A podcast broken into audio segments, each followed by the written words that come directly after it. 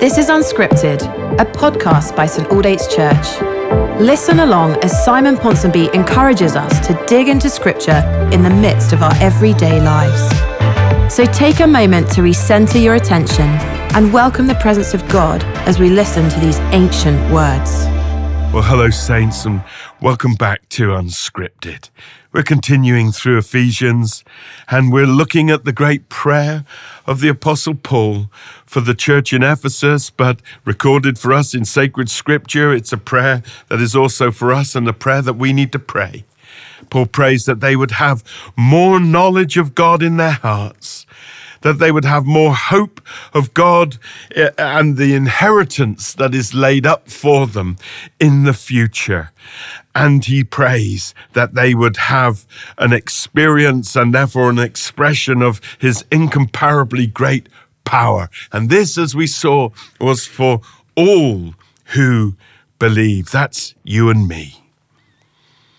And I just want to linger a bit longer here on this idea of power. How we need the power of God in our life. How we need it. How we need the power of God in our church.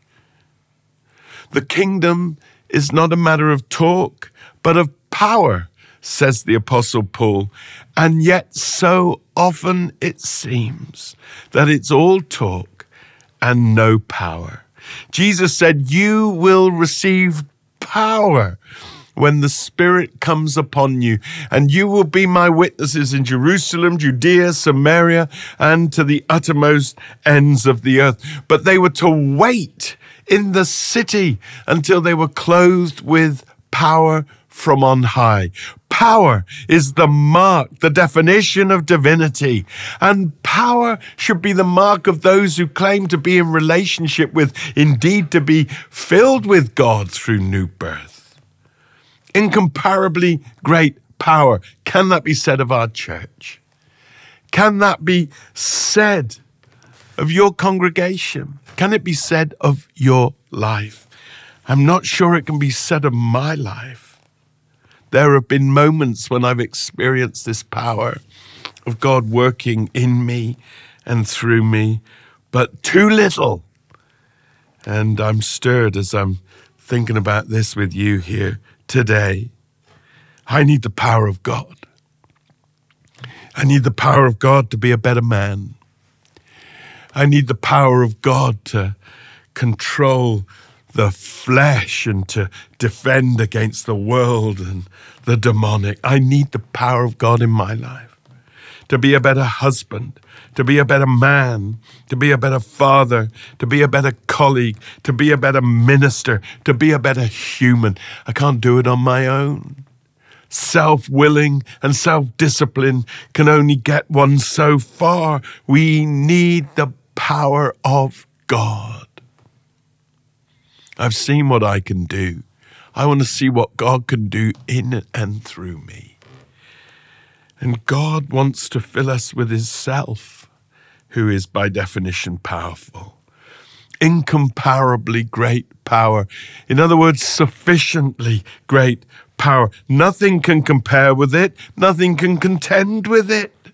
It is enough for all your needs. I don't know, saints, are you overcome by fear or weakness or sin? Has God asked you to do something, but you've balked at it and pulled away from it? Do you have a sense of vision and passion for something, but you're lacking that unction to function?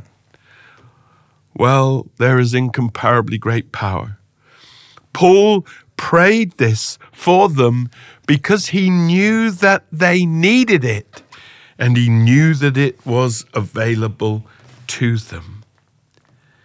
And I want to encourage you today, dear one, listening to this, whether you're on the train or on the plane, or whether you're in your bedroom, or whether you're at the breakfast table, or you're out for a jog, wherever you are, whatever you're doing, even now, as I finish this, ask God, God, through Jesus, by your Spirit, fill me with your power. It's your power, O God, that I need. And pray it for yourself. Pray it for your family. Pray it for your church community. Pray it for your denomination and your tradition. Pray it for the church in your country. We need the power of God. So much talk, so little power, so much activity, so little fruit. What we need is the power of God.